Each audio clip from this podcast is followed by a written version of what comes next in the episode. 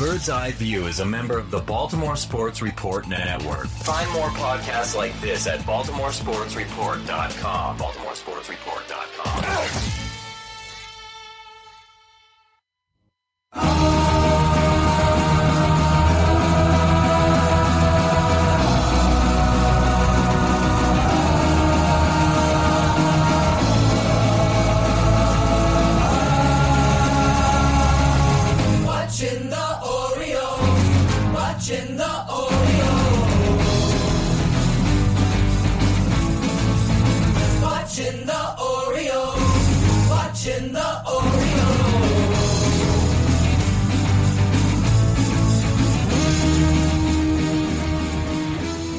Welcome to Bird's Eye View. When it comes to the Orioles, this weekly podcast and none other is your official source for a lack of insight and for baseless opinion. Today is September 8th, 2014. This, believe it or not, is episode 94.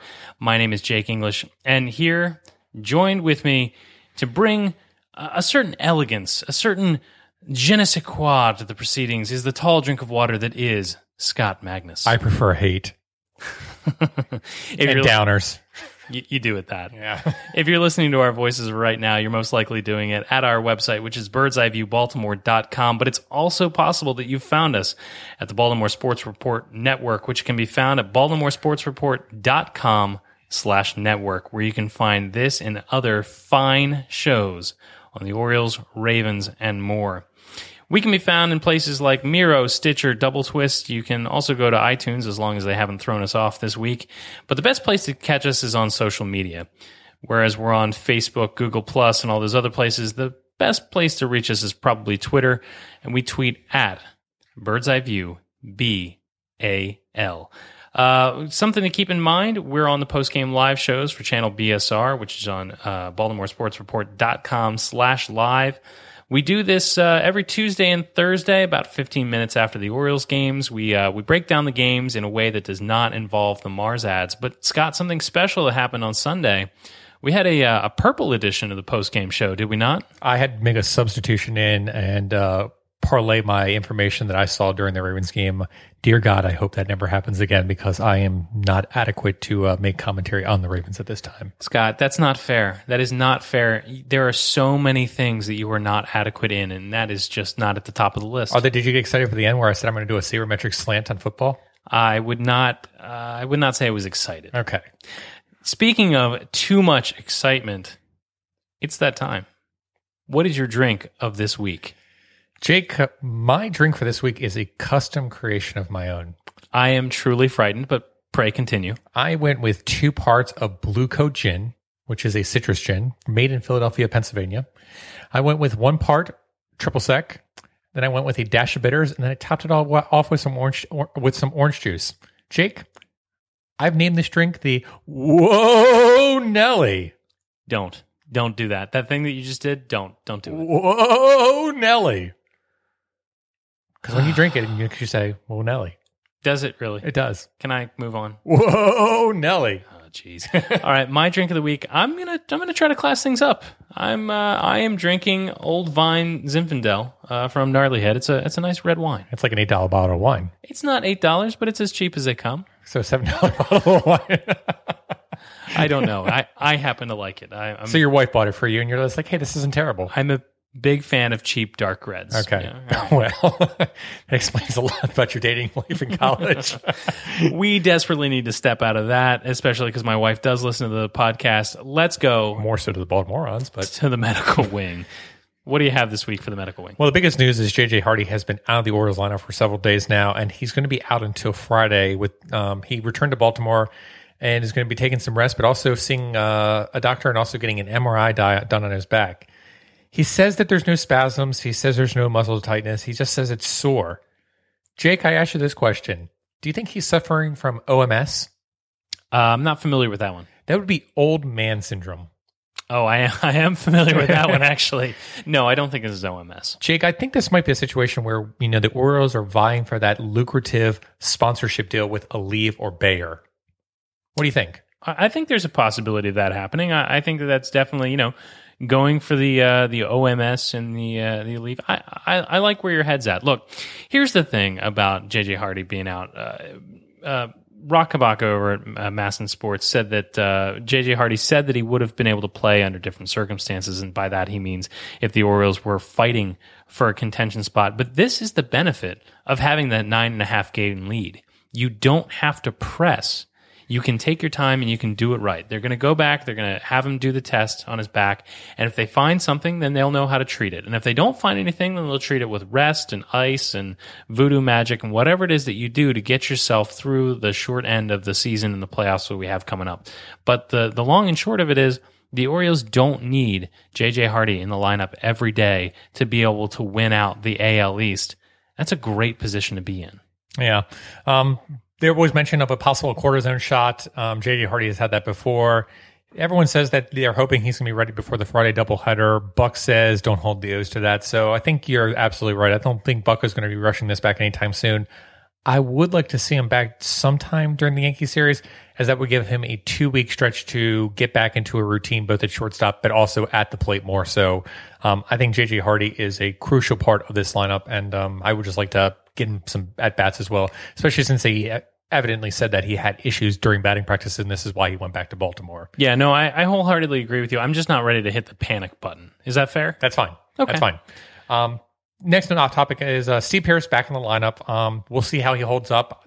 As of Monday, he just made a great slide into second base and broke up a double play and allowed some additional runs to score. So Steve Pearce is still playing at the hard level that he has been playing throughout this entire season. So kudos to Steve Pearce on that. Um, you know, again, it comes back to I'm not sure how big of a deal it was with Steve Pearce, but it's good that, like you said, nine and a half game lead, you're able to rest these these players. Um, next part I want to make is again resting players, and that's Darren O'Day and Andrew Miller were both skipped several times in the bullpen this week um, with some nagging injuries. Darren O'Day had his hamstring issue, um, and Andrew Miller had an ankle issue where he kind of rolled it. Um, again, is it an innings thing? Is it just nagging injuries? Regardless, it's a great time to give these guys some rest going right up into the final stretch of the season. Absolutely. And the the benefit of this is that we have a lot of guys in the bullpen that can do a lot of things. It's the Swiss Army knife out there. These two have been the most efficient or the most effective rather in our bullpen, and I will give you that. But I feel like it's not a death knell to have these two guys unavailable for a few days towards the end. Okay, and um, if if the bullpen is the Swiss Army knife of this uh, of this team, what does that make Ubaldo Jimenez on that Swiss Army knife? Um, what tool would he be in the Swiss Army? Yeah, knife? I know exactly what he'd be. He's the loose screw. Okay, I was thinking the can opener because he's always opening a can of worms. Yeah, I, I- no, I'm not. I'm not. Uh, Not feeling that one. not feeling that one. Okay. I Uh, think it- he's. it- I think he's the corkscrew because when he pitches, I need a drink. Uh, honestly, Jake, if you want witty and humorous situations in order to give what people are, you should check out the Baltimoreans episode this week because uh, they came up with a bunch of great nicknames for some of the new Orioles No, I. I am in. in I'm. I'm on strike. on the Baltimoreans. I'm on strike for the Baltimoreans. Ooh, Two two reasons. First, you mentioned my wife laughed out loud while listening to them in a way that made me jealous. well, there you are clevering, you know funny and All right, you're making me jealous too. The second thing is that they they muffed a very important nickname. They went through their update, and I get that. That's fine. yeah, They went to Caleb Joseph. They did not. They did not come up with Caleb Throsif. yeah, that was a disappointing. And I feel that, was a failure on their I- part. I also feel like they forget forgot to mention the Wizard of Gauze. That's a it's a little disappointing, guys. Just pick it up, okay? I know you've been out of practice for a few weeks now, but just pick up the pace. All right. Um, last thing in the uh, in the medical wing I wanted to talk about was uh, Matt Wieters has his LASIK surgery. Uh, what do you make of this? Is he going to be able to shoot lasers from his eyes next season? I'm thinking that his eyeballs are going to pop out sometime during midseason next year because that's the Orioles' luck. All right. Well, on that amazing note, I feel like we should go to the twat. This week on the Twitter, first bit on the Twitter comes back to uh, a, a tweet actually to Buster. Oh, oh, on the Twitters we got the we got a tweet. yeah, imagine that. That's amazing. Yeah, this went to Buster Olney, and it came from one of our followers, uh, Guadzilla. Um, and you can follow him at Godzilla, And he writes to Buster Olney saying Miguel Gonzalez throws a complete game shutout and doesn't even get a mention on the podcast. Buster Olney post. Take it as a compliment. The AL East isn't even a race right now. Love it. Love it. The next two on the twat are actually from Ryan Wagner, who tweets at rwag614. As you know, he's the PA voice of the uh, of Oriole Park Camden Yards. The First one we're going to hit is this: How soon before we can put an O's jersey on the new Ray Rice statue for the playoff? Right. Oh, you- you- you- And the tweet goes as such: How soon before we can put an O's jersey on the new Ray Lewis statue for the playoff run?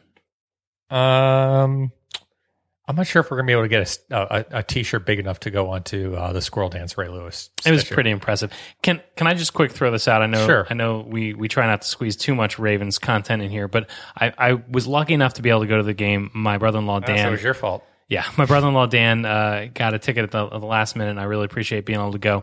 Uh, Ray Lewis uh, was introduced at halftime. He spoke to the crowd, and and for a Ray Lewis speech, it was actually remarkably lucid. Um, but I thought it was cool. He So, uh, Jake, give me the bottom line. he brought Johnny Unitas, uh, Johnny Unitas's uh, widow out onto the field with him and thanked her for. Uh, allowing him to share that stage with her husband, I, I thought it was, Okay, it was that's a nice. That's it was- pretty nice. It was a I nice got. That's a pretty nice job. Um, going to our next tweet, this also came out, and uh, there was a lot of you know chips on the shoulder with Baltimore fans attacking a lot of uh, let's just say sabermetricians and national media, and uh, Craig Car- Cartera, who posts on Hardball Talk for uh, NBC Sports. Uh, sent a tweet over to Ryan Wagner and it says, As a member of the national media, I am party to the secret conspiracy for us to all underrate and disrespect all things Baltimore. I knew it. I knew it. You did indeed. All right, let's move on to something a little more local and a The little less- Illuminati. and a little less conspiracy uh, oriented. This is Dan Connolly who tweets at Don Can- uh, Dan Connolly's son. He said, "About to board flight to Boston. Still amazes me all the Orioles T-shirts and hats on these flights now. First eleven years on the beat, saw none. Last three filled." That, that's good to Mm-hmm. see. I mean, that's not too surprising based on what we've seen in terms of uh, you know people traveling and supporting this team, but still really nice sign to see. Um, I'm going to finalize this up, Jake, and this is kind of well, let's just say we're we're really good at promoting or something. Um, there's an individual that follows us. His name is at lo underscore chop, and he says, "Wait, do you guys have a podcast? If so, where do I find it?" Wait, somebody follows us on Twitter and has no idea that we have a podcast. Evidently, We suck at this. Yeah, we do suck at this. But you know what we were really good about this week was me going around and giving out T-shirts for those individuals that follow us and pack the yard. And um, well, let's just say the game that I went to, there really wasn't that many people packing the yard. Jake, I know you had a beef about it because there really wasn't that many people there to give the T-shirts to. Let's go talk to somebody about packing the yard and this lack of audience. Moi have a beef? I don't believe it. Let's get the soapbox out. Georgia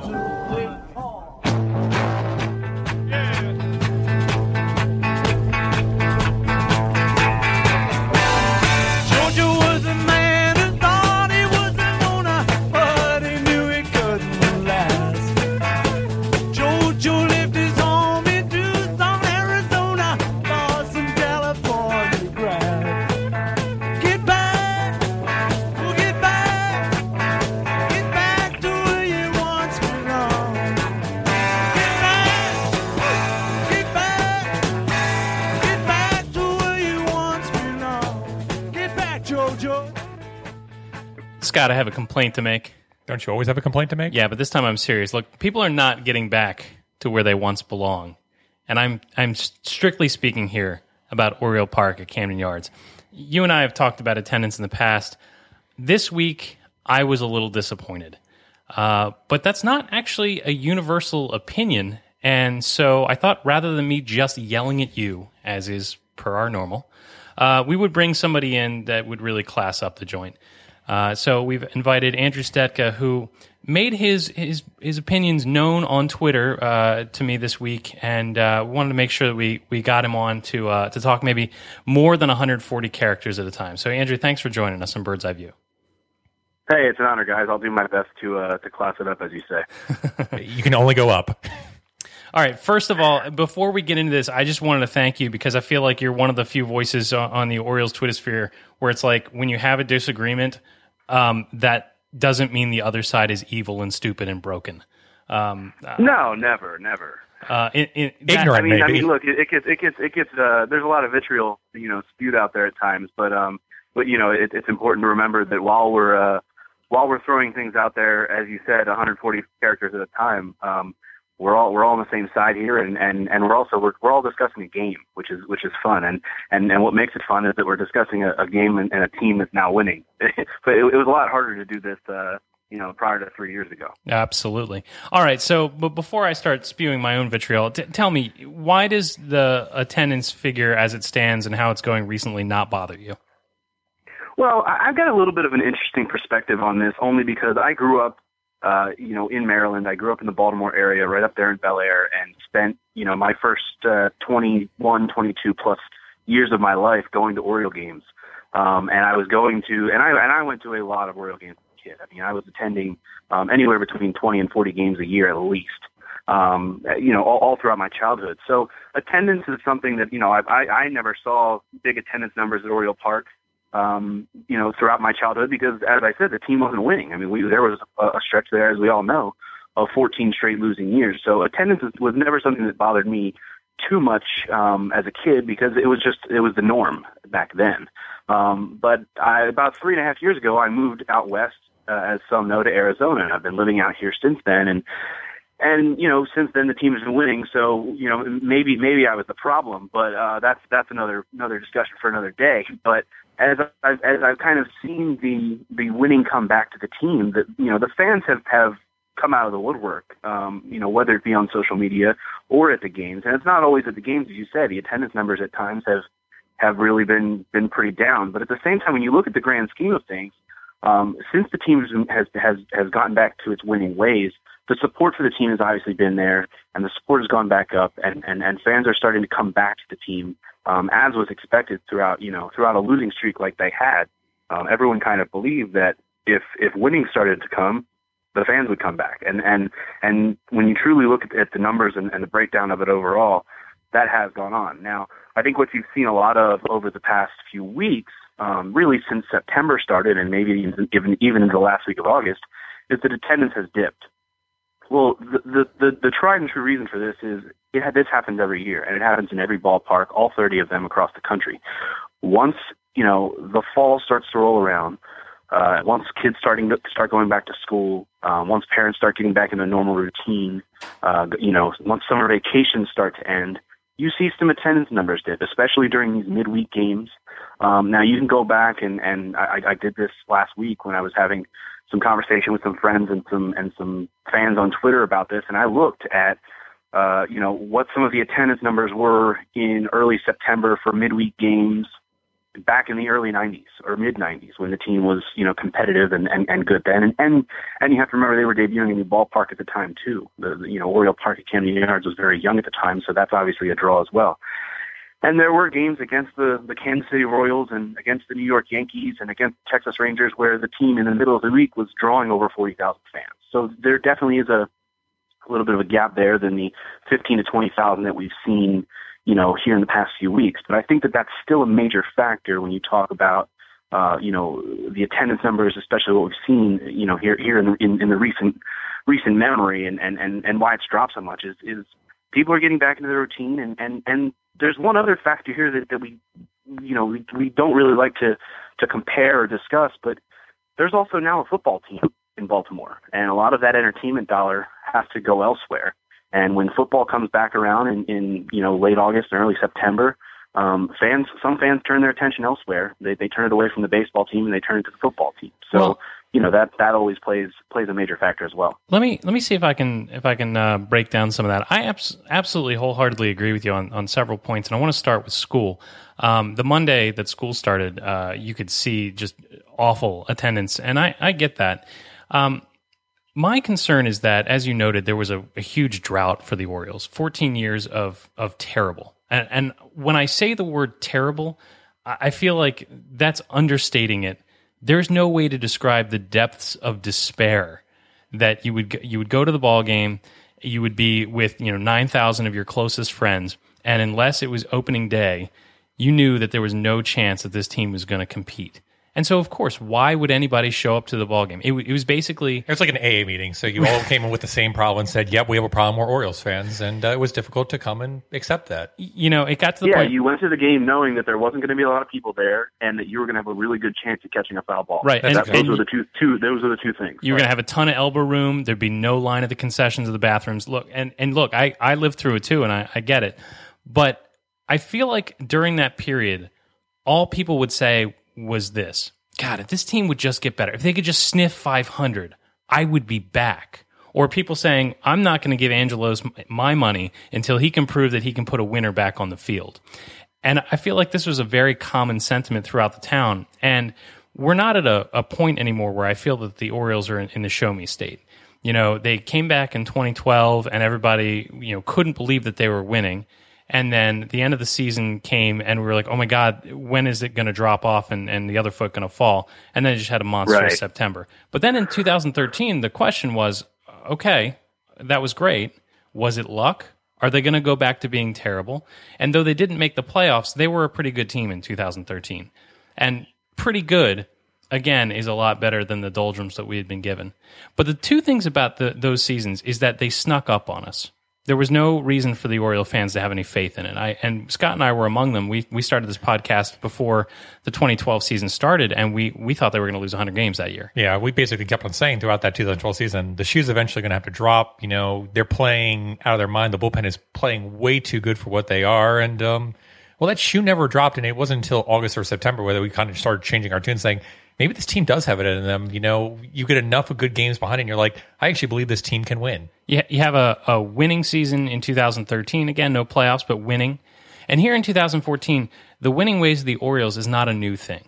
And it is not a, a thing that's snuck up on anybody. In September, the Orioles have a nine and a half game lead in the AL East. They are the odds on favorites to win the AL East.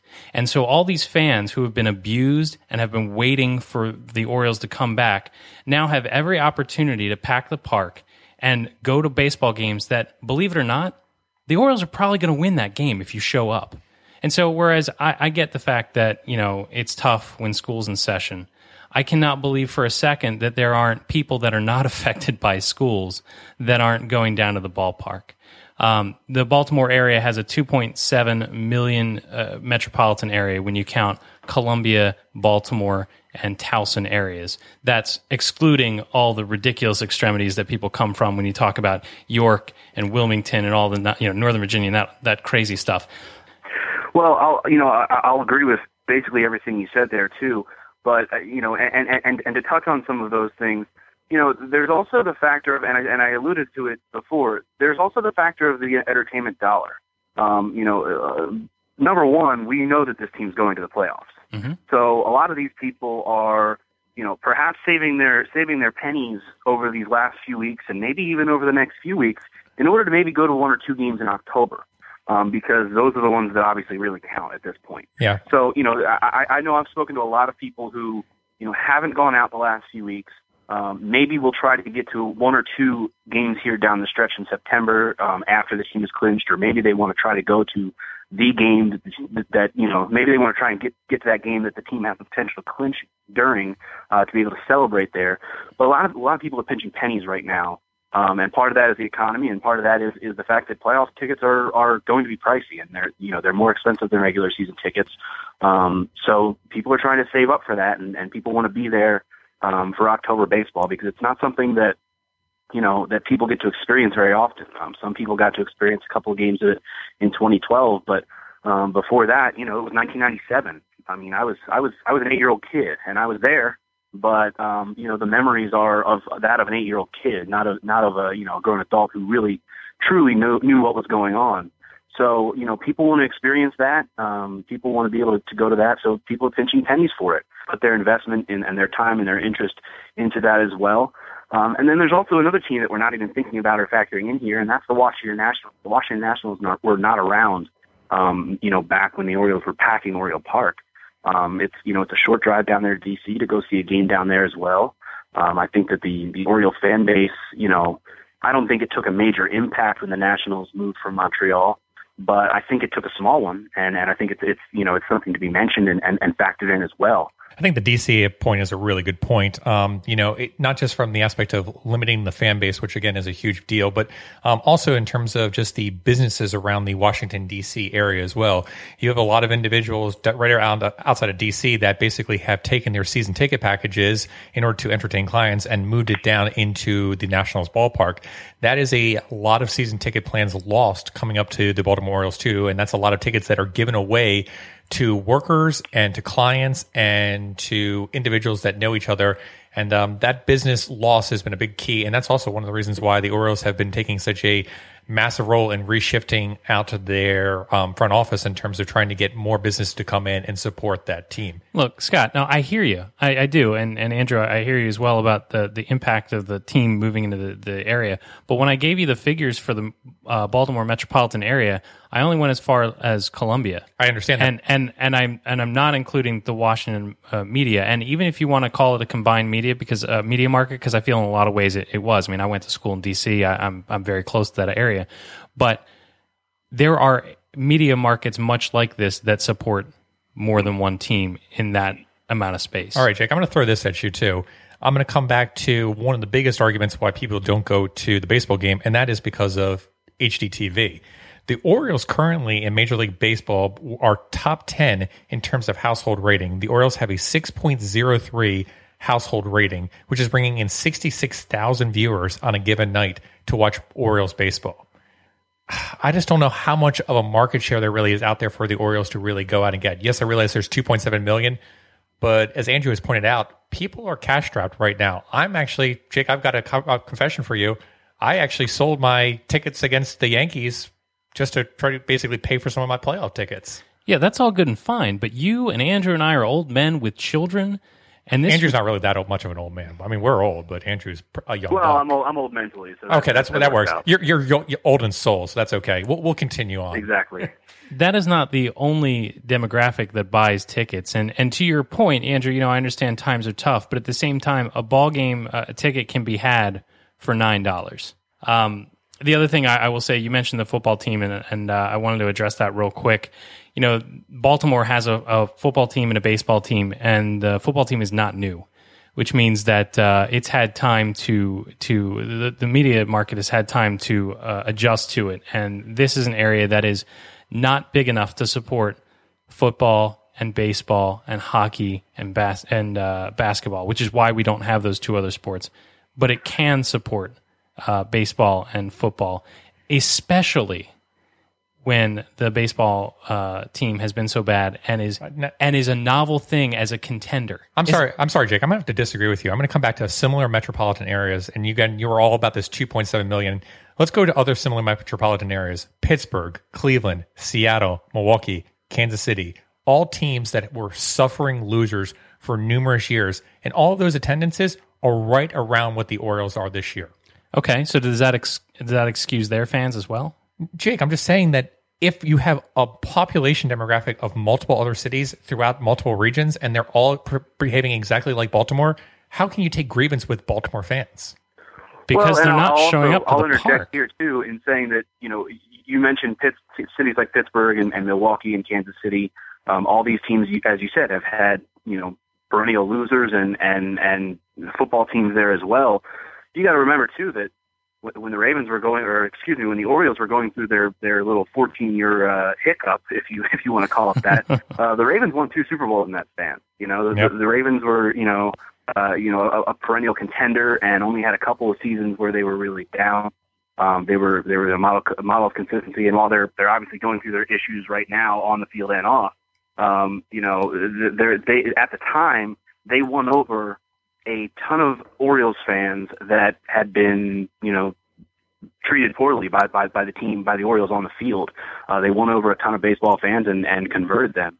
And there's a whole generation as well of, you know, of, of those fans' children now who are going to grow up as, uh, you know, Ravens fans number one and Orioles fans second. And that's, I think, a big factor. And I agree with you. The, the Baltimore market uh, could not ever support an NBA and, or an NHL franchise because it's having a hard enough time supporting, you know, a football and a baseball franchise. Um, so I definitely think there's support out there. My question for you, Jake, is Why are you so big on attendance? Is it just because of the support issue? Is there something else? No, it is it is the support issue. You know, I, Well, then you're absolutely full of crap. So we're going to go on to the next topic. no. Well, I'll say this: I was, as you guys know, I was back in town uh, a few weeks ago for about a week, and I attended two games. And you know, it, it had been a little while since I had really been back in town and, and, and roaming around the city. I, I was pretty impressed, and uh, no, I wouldn't say the word is surprised, but I was I was impressed and a little proud, and, and, and I got a little teary eyed at seeing how much orange was being donned across the city just you know walking around and and not even attending a game if I was going to you know going to a store or or doing this or doing that people are people are out there supporting even if they're not even if the butts aren't in the seat people are wearing the orange proud they're talking about it more Well, you know, I, I will say, and we're gonna we're gonna end on this and and ask you a couple quick questions about something else in just a second. But uh, you know, again, I totally I totally see your point. Uh, I, I just would say that it, it's disheartening because that that change that you allude to, um, you know, being in town, we've got to watch that organically happen.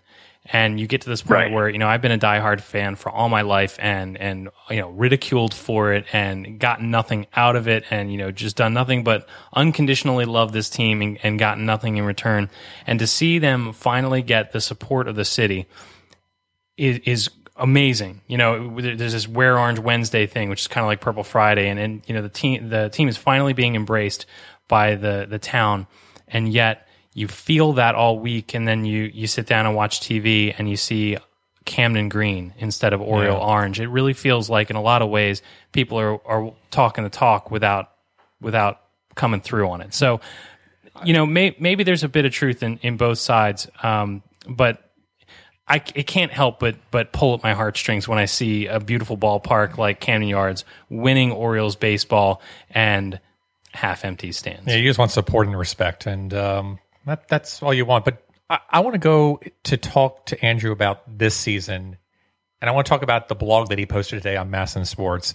Um, and, and you touched a little bit on the Orioles and the reliance for home runs and whether that will be successful or not in the playoffs. And I want to come back to your last paragraph in the article. I'm going to quote you. It says, I'm as confident as ever in this Orioles team. I've been picking my own brain over the past few weeks as the pennant chase heats up, figuring out what my biggest concern are once the O's get to the postseason. I have a fear of deja vu and seeing a repeat of 2012. And as I wrote last week, I'm enjoying the month of September and the fact that there was such a large lead that this team can coast a division title. But after that, it's anyone's guess. What are your biggest concerns once the Orioles get into the postseason? Is it the offense? Is it starting pitching? Is it the depth on the bench or bullpen? Is it simply who will they match up with in the ALDS and potentially further? Andrew, you didn't answer the question. What is your greatest fear? Well, that's what I wrote about, and I think I, you know, that's kind of what I was alluding to. It is, you know, a deja vu of of what happened in 2012. Right. Um, Just- I don't want to see this offense disappear, and we've seen it a couple times Mhm. this year for a stretch for a week or, or maybe two weeks here and there, where the bats just go cold and they score one run, two runs, you know, in a five or six day stretch, and that's that's the fear. That's what it is. I, I know for a lot of people throughout the season, they've talked about how are they going to get over the the injury of Matt Wieters? How are they going to bounce back without Machado? Um, is the defense going to be sound enough with you know without that glove at third base? Is the starting pitching going to hold up? Did Buck wear out the bullpen too early in, in in early in the season when the starters weren't going deep? That it's going to backfire later in the season and the bullpen's going to be worn out. My biggest fear still remains probably what the strength of this team is, and that's the offense. Yeah, Because as we saw in 2012 in that in that division series against the Yankees, the pitching held up. You know, they went toe to toe with the likes of CC Sabathia and the Yankees. And you know, heck, we had Joe Saunders win win the wild card game for us. Uh, the pitching held up. The bullpen, uh, aside from the Jim Johnson blow ups, We're not uh, talking about that. That still hurts. yeah, th- that that was strong. The the bats were nowhere. They were nowhere to be found. And if they would have scored another run or two here, another run or two there in that series, they're playing in the championship series and and you know possibly beyond. So that's that's that's what the fear is to me.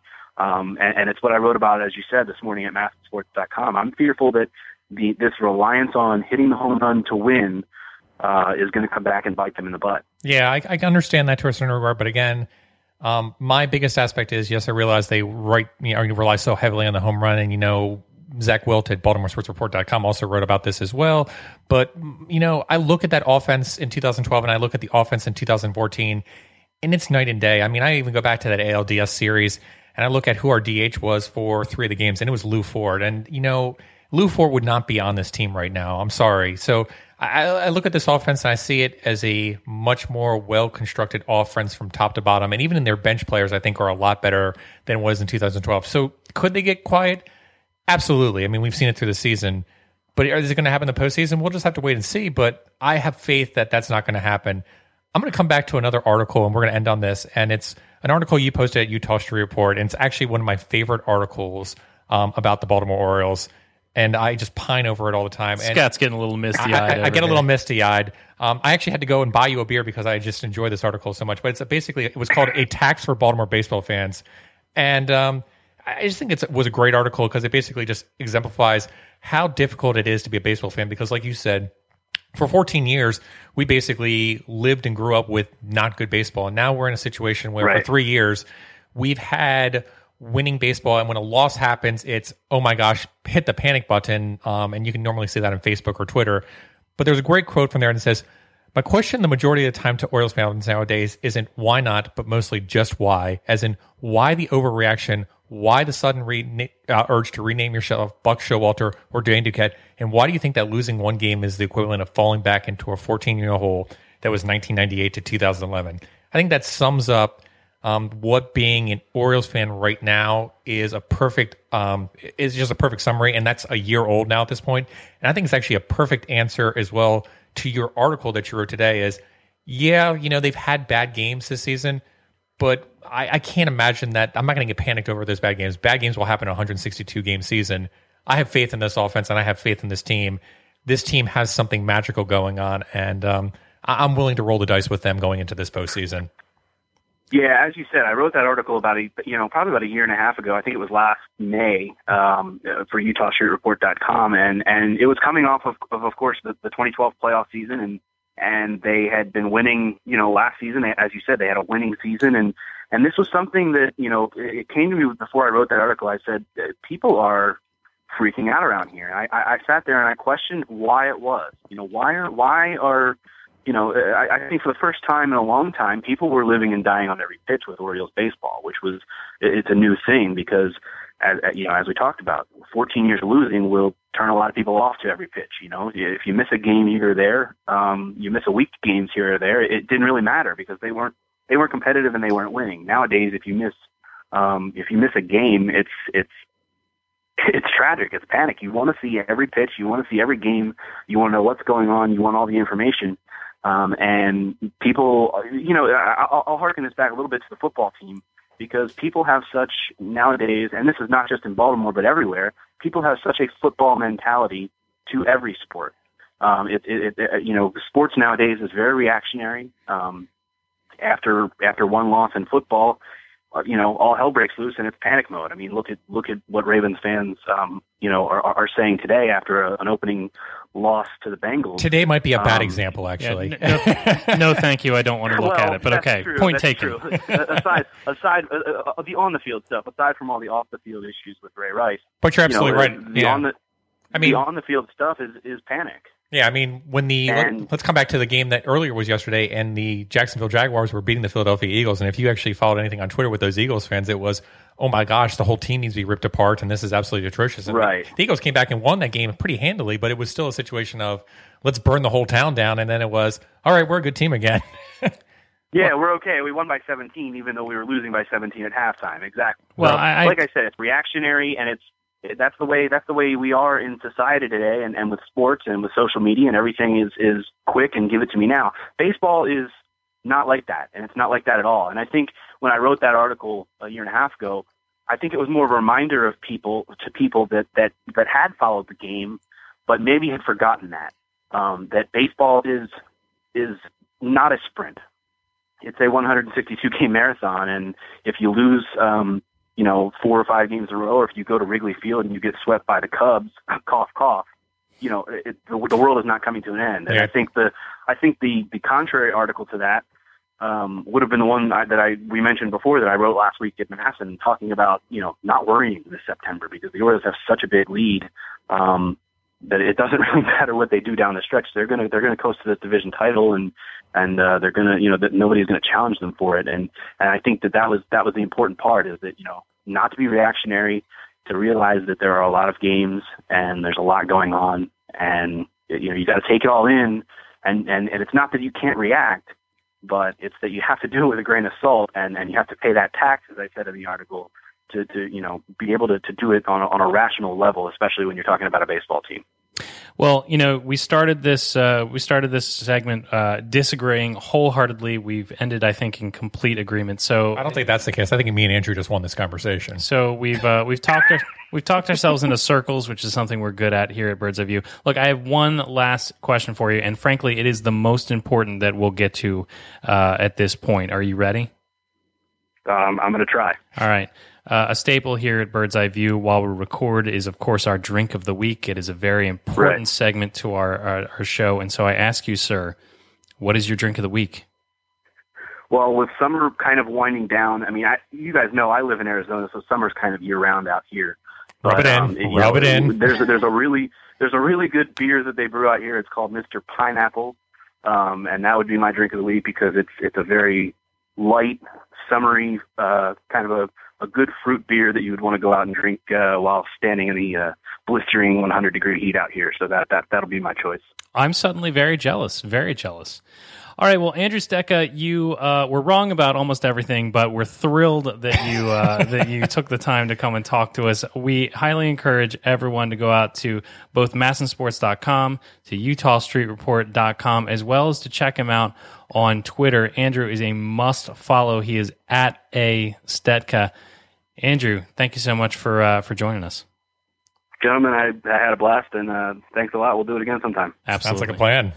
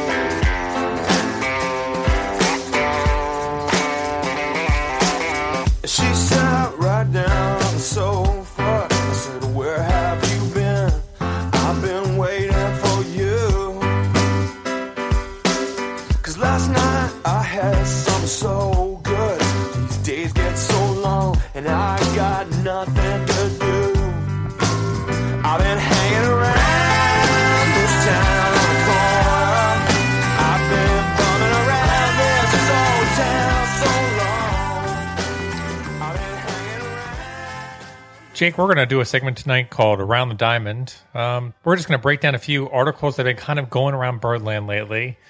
Um, and the first one that we want to talk about is Matt Wieters continuing to progress from elbow surgery. And you can find this article on Orioles.com. And we'll we'll go ahead and post the link we'll in the show notes. it. This was the one quote that I, I want to focus on from LMedia.com on Wieters recovery. End quote. Um, it seems like about every two weeks or two, uh, every week or two, we'll get a good breakthrough with something move, and move forward. Wieters said. Then we'll have another week or two of uh, and get past that next phase, or we're feeling where we're trying to get it back to the feeling as normal as, poss- as possible, as quick as possible. But it's all going well, said Wieters. We'll keep getting closer to it. Wieters admitted he won't know if he will be able to have a full spring training until he resumes throwing, which may not happen until November. Jake, I've read a few Orioles articles about injuries this year, and um, you are do you have an optimistic feel about reading those kind of quotes? Yeah, I, I didn't love hearing. Well, I mean, things seem to be going okay, but we won't really know until. At the same time, I, I feel like we're in the medical era of you know the Tommy John surgery, bringing guys back stronger than before. So to say I'm I'm optimistic, sure. I mean, Matt Wieters finally had the offensive season we were all hoping for before he went down with the injury, and by all accounts, he'll his arm will be just fine. Sure, why not be optimistic? To be honest with you, I really don't care because Caleb Joseph isn't playing out of his mind. So You know, I want to be careful about that because I feel like we take for granted what we had with Matt Wieters just because we've gotten good enough play from the catcher. Oh, don't, don't get me wrong, I there love is not good enough. I mean, I love me some Caleb Joseph and, and Nick Hundley has has also contributed well. let's not get carried away. We've gotten good enough play from our catchers, but we had Matt Wieters, and I, I feel like a lot of fans are forgetting that, and it will be a lot harder to forget that if he goes to another team, we have to play 19 times a season. That's fair. But again, I don't think you're realizing how good Caleb Joseph has been behind the plate in terms of pitch framing. All right, so that was our first base segment, uh, p- portion rather, of the Around the Diamond segment. Let's go on to second base. Uh, this is an article that we pulled from Sports Illustrated, and again, we will post the link on the on the show notes. This is from Mel Antonen, who's on uh, on MASN from time to time on the national side.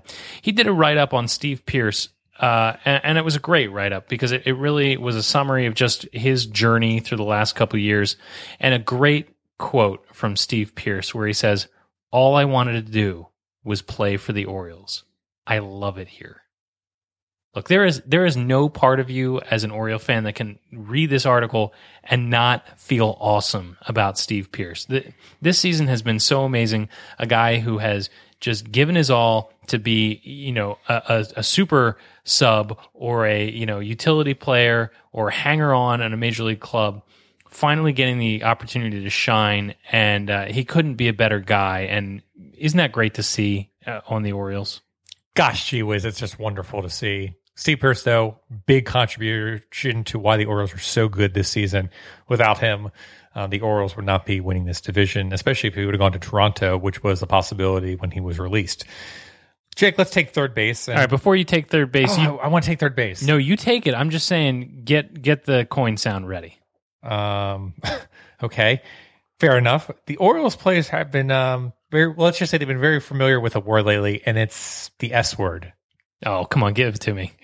I can't say it because I'm just going to get bleeped out. Are you afraid to say shit on the air? I, I'm afraid to say shit on the air.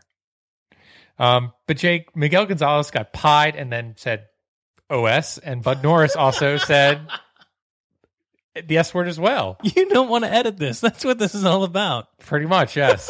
I'm trying to give our audience some clue about what we're talking about. Um, if they didn't follow Twitter or media at all. All right. It's a word that rhymes with hit, and it sounds a lot like. You're an asshole. you are an asshole. What is it about the Orioles pitchers that they uh, they just got to drop the S bomb?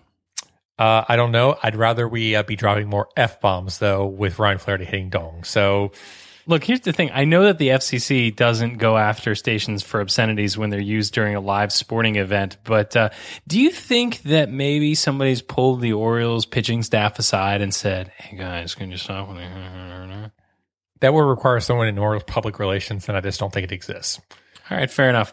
Uh, let's go ahead and take a look at home plate, and and the story that I've got here is September sixth. Is there a better day as an Orioles fan? It is a blessed day in Orioles history. You've got 21-31, of course, and then you've got Eddie's 500th home run the next year following it, and then you've got the cons- what I don't think you have the timeline right there. I Is think Eddie's one- game came first, and then uh, twenty one thirty one was after that. I don't think you're right. I think it's 1997. I'm al- I almost guarantee this. 1996 was Cal Ripken. 1997 was um actually 1995 was the situation with Ripken. 97 was the Eddie Murray 500th home run. All right, you're right, and I'm wrong. Yeah. Uh, Cal Ripken statue game in 2012 again was a magical night on September 6th with the Orioles. Um, let's just say beating the Yankees senseless, losing the lead and tying it up, and then them coming back and beating the Yankees senseless. The beautiful thing about that that two- uh, 2012 game was that it started. Was it because the whole stadium was filled? Yes, Okay. there, there was that, but it, it was a game that started as a celebration for the Cal statue, and then it became so much more. It, it became 2012 encapsulated. You know, you had the Orioles, and yes, it was not only a full stadium, but it was full for really the first time against the Yankees with all orange. And you had the Orioles come back and beat the Yankees in a dramatic, electrifying way. That game in the eighth inning, I think it was, featured four Oriole home runs to make the statement of not only we're going to beat you, but we're going to embarrass you. Was it four or three? It was four. I think it was three. It was four. Do This not, is the person that basically just said that Eddie Murray's. I've I've watched before. I've watched this game on Orioles Classic so many times. okay. How many times have you seen that game?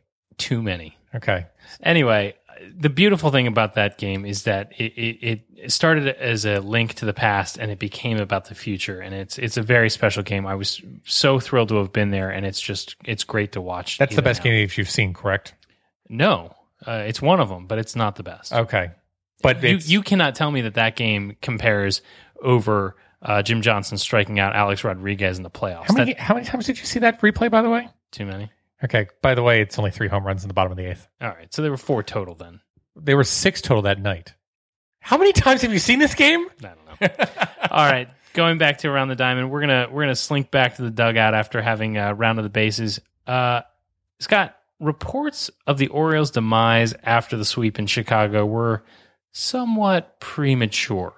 The Orioles came home and had a nine and two homestand.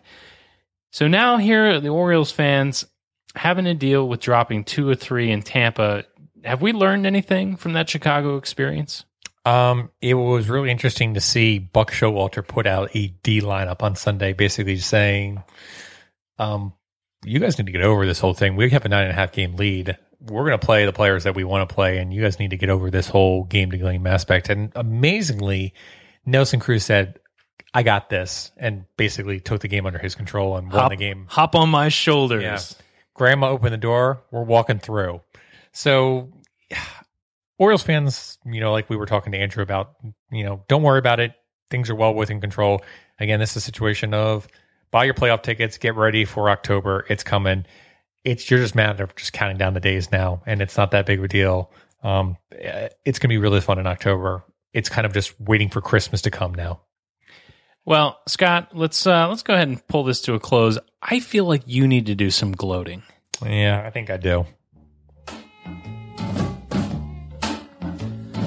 When it comes to twisting, I just got to keep insisting. Oh, baby, you sure do swing. When it comes to twisting, I just got to keep insisting on daddy. Hey, you are the king. Baby, you've got me beat up and down, inside out and across. Oh, yeah. But in the middle of the night, when the moon is shining bright, you're the boss. Yes, Jake, I am the boss this year for 2014. In an all for nothing category, um, we basically went with innings pitched per game. I took Miguel Gonzalez, who pitched a complete game shutout. Um, you know, that just basically shut the door right there as soon as that happened. So, Jake, I'm the winner with Miguel Gonzalez. What can I, I, say? I can't come back at this point. You have taken such a commanding lead that even if I were right every week from here on out to the end of the season, Scott, you are the boss in fantasy this year. Yep. So you won last year, I won this year. But much like the 2014 Boston Red Sox, Jake, you have been eliminated from contention. Ah, that hurts. So, look, it's pointless for us to continue to do this whole fantasy boss thing if there's nothing to win. So, I I suggest Scott that we retire this segment for 2014. We'll bring it back next year. But that means we've got some dead air we've got to fill. Yeah, what can we do with that? Well, here's the thing. I, I feel that we've got really two options. We can come up with something original and creative and new and groundbreaking. Mm-hmm. On the other hand, we can blatantly rip something off. I feel like the latter is it's really easier. It's easier. I think that's you know definitely who we are. We're just going to rip somebody off. All right, well let's let's do this. We'll we'll rip something off. We'll call it an homage because Okay. that that that makes it sound fancier right, than it actually right. It is. doesn't it doesn't hurt quite so bad. You and I are, are old men, so we don't get to stay up uh, late to watch some of those late night shows. Um, but on you on mean the shows past nine o'clock? that's right. Yeah. But on the Tonight Show with Jimmy Fallon, there is an excellent uh, uh, bit that they've done from time to time. And we're going to go ahead and, and borrow it for this segment. And uh, who knows, maybe we'll do it again as, as time permits throughout the rest of the season.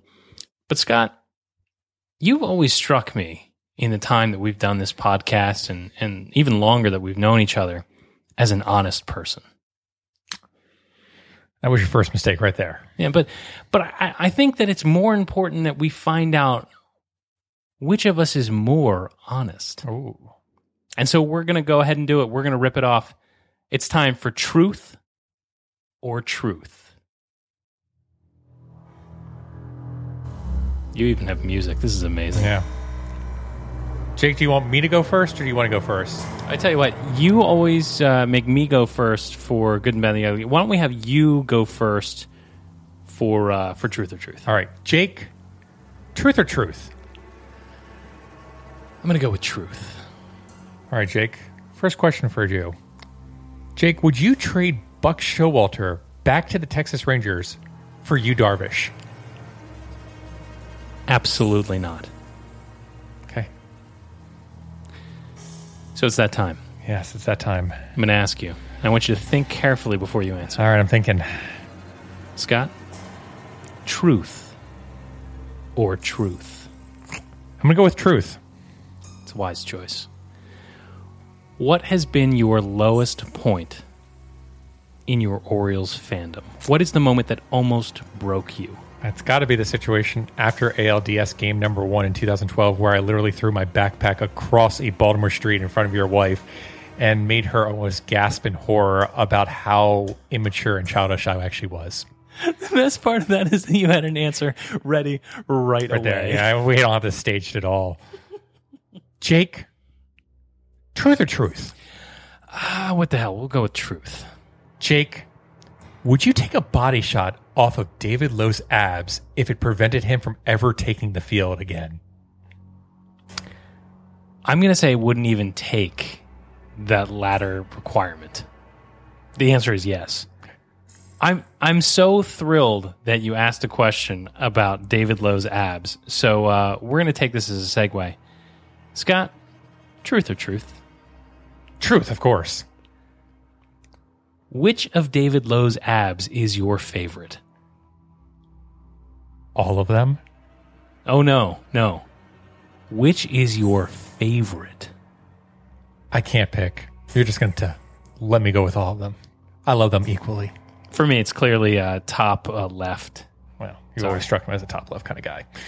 Jake, truth or truth? Uh, truth? Jake, if you had a one night affair with Derek Jeter, what would you want in your gift basket? I would not. I would want nothing but re two pecked. okay. Look, I'm a classic girl. I want nothing but re two pecked. You're pretty good with that. All right, last one here. Are you ready, Yeah. Scott? Truth or truth? Truth. All right, we've asked a bunch of Orioles questions, but now that I've got you in the truth or truth, I need to ask you a very important question. What is your all time favorite guilty pleasure pop song by a female artist? Um, I'm going to go with Lady Gaga, Telephone. Wow. I judge you, sir, so hard right now. Can I say? It's guilty pleasure. I, I feel like that's the kind of ending that is only right for for a a, a, uh, a truth or truth segment here in Bird's Eye View. So that that was it. That's truth or truth, a blatant ripoff, but one that we are more than happy to do. And with that, Scott, that was that was not good. No, that was not good. But it was pretty bad, but actually more so, it was ugly.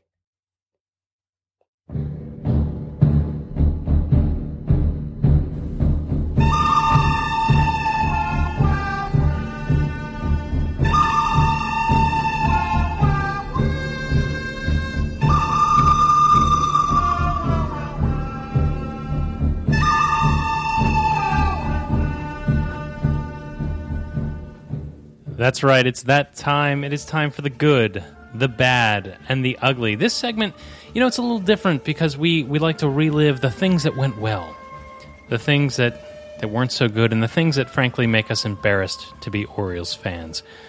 Each week we, we give our good and bad and the ugly in hopes that uh, it'll be better next time. Scott, do you want to go first? You want me to go first this week? I'm going to have you go first this week.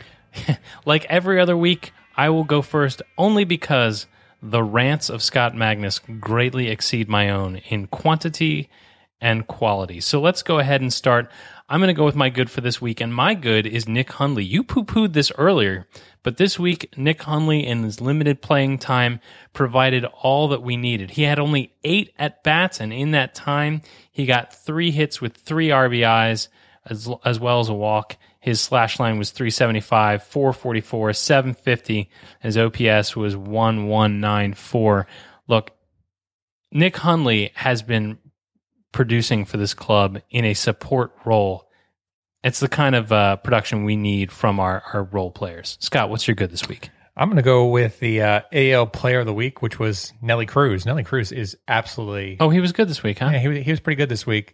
You know, that seven RBI uh, situation that he had on Sunday's game, you know, basically winning the game for the team. But 12 RBIs over the past week, four home runs.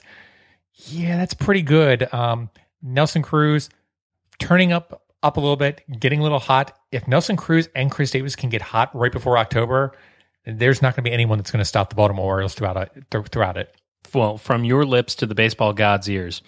All right, I'm going to go with my bad for the week, and my bad is Nick Markakis. Nick Markakis was four for 22 this week. He uh, he had three strikeouts. That's a 182 average. Look at the top of the lineup. You need more from that. I don't need him to be an all star every week, but I can't have my leadoff guy being 182. Doesn't happen often, but this week it did. Nick Markakis was bad. Jacob, my bad for the week is going to have to come back to infield defensive miscues. And there has been a plethora of them this week from Ryan Flaherty to Paredes to Kelly Johnson to Chris Davis. It has been an absolute disaster in the infield defensively. And it's almost cost the Orioles some games as well. Um, in fact, there's been blown saves because of it. Um, you know, Jake, we talked about this before, and we've talked about yes, the Orioles' ERA is lower than their FIP, but if the defense contributes like this, that ERA is going to skyrocket, and we're going to see a regression towards the FIP, which the Orioles do not want to see because that's going to make them a much below average team. Jake, defensive miscues, they're on notice. All right.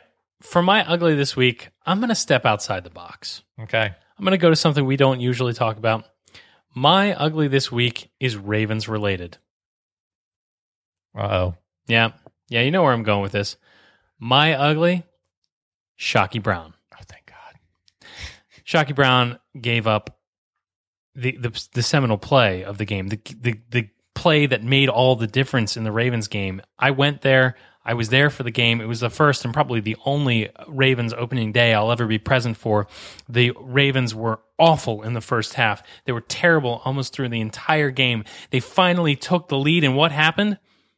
The very next play, Chykie Brown got burned to give the game away late. Gut punch. Cruel, cruel fate stepped in. Chykie Brown, this week you are ugly. Jake, there really is only one ugly for this week, and Chykie Brown is not the ugly for this week. Jake, I think you know where I'm going with this. No. The ugly, obviously, for this week is Derek Jeter. Derek Jeter and Derek Jeter Day on Sunday was the greatest joke of all time. Hey, you need to re to pecked him. Okay.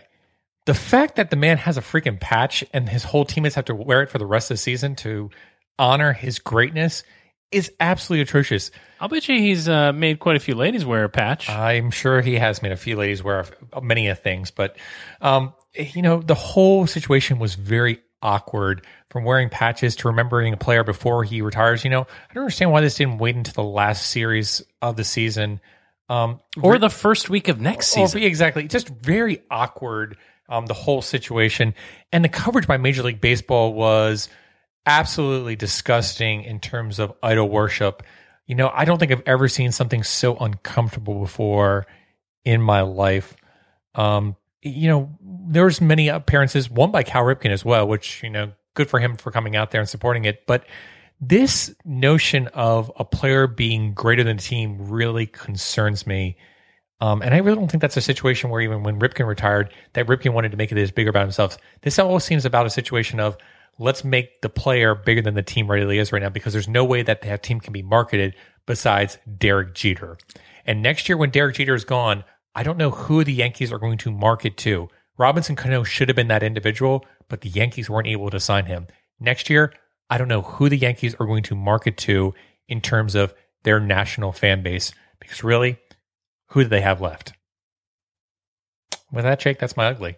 I think it, you said it all. I, I kept waiting to break in there to to set you on the right path, but no, you said it all. With that, Jake, let's blow the save. I'm going to let you have a soapbox. Have at it for All right, a let me just let me just drag the soapbox out here. Yeah. I'm going to make sure it's the tall one because I need to get back up there. I teased it. You know, I teased it that we were going to talk about the Ray Rice thing, but but we didn't for good, bad, and the ugly. Yeah. Yeah, we're going to do it now. If you want to hear an in-depth discussion of the Ray Rice situation, you need to make sure you go out to the BSR podcast. They did a bang-up job They of did. talking about it today. Bravo, gentlemen. Bravo. I, I think that they they covered all the bases. Here's the thing about the Ray Rice situation. We've talked in the past about the fact that what he did was deplorable and that there's no excusing. But I want to make three points. The first is that the video that was released today should not have changed anyone's mind. There is absolutely no punch that can leave a woman unconscious that would be okay. There's nothing about that video that could have vindicated him. On the other hand, there's nothing about that video that could have made matters worse. The facts of the case were known. Ray Rice punched his fiancee and she lost consciousness. He admitted it, and that's what the video showed before you saw it and after. Should not have changed anything. The second point is that nobody today deserves a pat on the back. I've seen a lot on Twitter saying that the Ravens finally did the right thing. The Ravens didn't do the right thing. Regardless of whether or not you think that Ray Rice should have had his contract terminated because of the way he behaved, is completely irrelevant. The Ravens kowtowed to public outcry, and they only released Ray Rice when things got hard for them. In this instance, they had the option to either stand by their man, as, as Tammy Wynette would say, or stand by their convictions. And in this case, they did neither. They did neither. They waited to see if they could hold out, and when they decided that things were just too uncomfortable, they cut bait. I don't credit the Ravens for how they handled this situation, even in the slightest. And the third point I want to make is that the NFL is becoming a farce. The NFL has investigators who couldn't do as good a job as TMZ. The NFL punished Ray Rice and then reset their policy. And then after all the, these things came to light in the public and they waited for the Ravens to take their act of cowardice, at that point, the NFL uh, indefinitely suspended Ray Rice? No.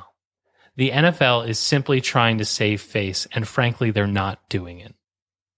The NFL has become a product that is increasingly difficult to support, whether it be the change of rules that, that make it impossible to know what's good defense and what's barbaric uh, penalty raising.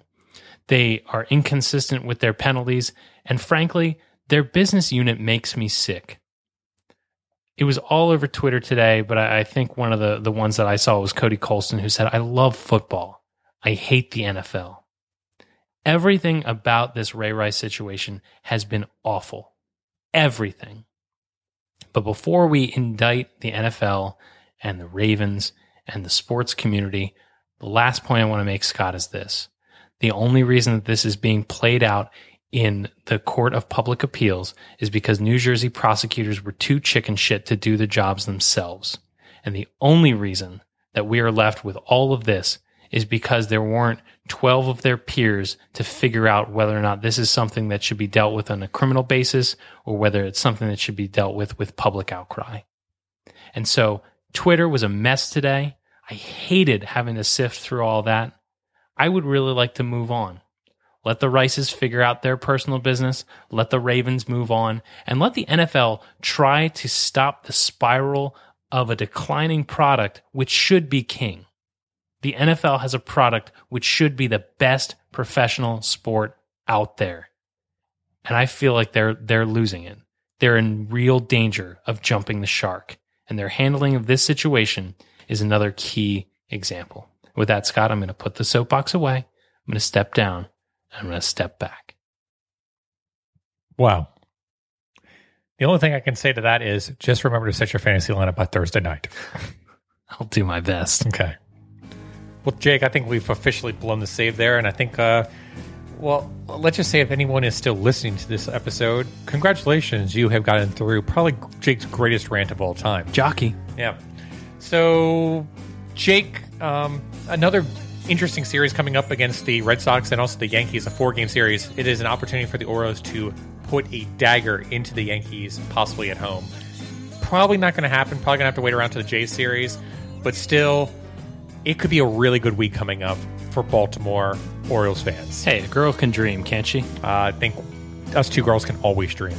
All right. Well, with that, uh, Scott, I am out of things to say. In that case, I'm just going to bid Baltimore and beyond a fond adieu, adieu. Good night, Baltimore. Check out all your local podcasts on the BaltimoreSportsReport.com network.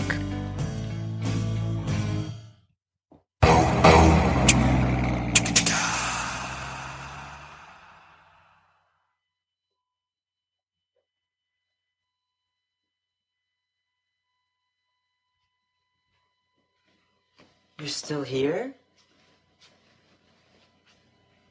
It's over. Go home. Go.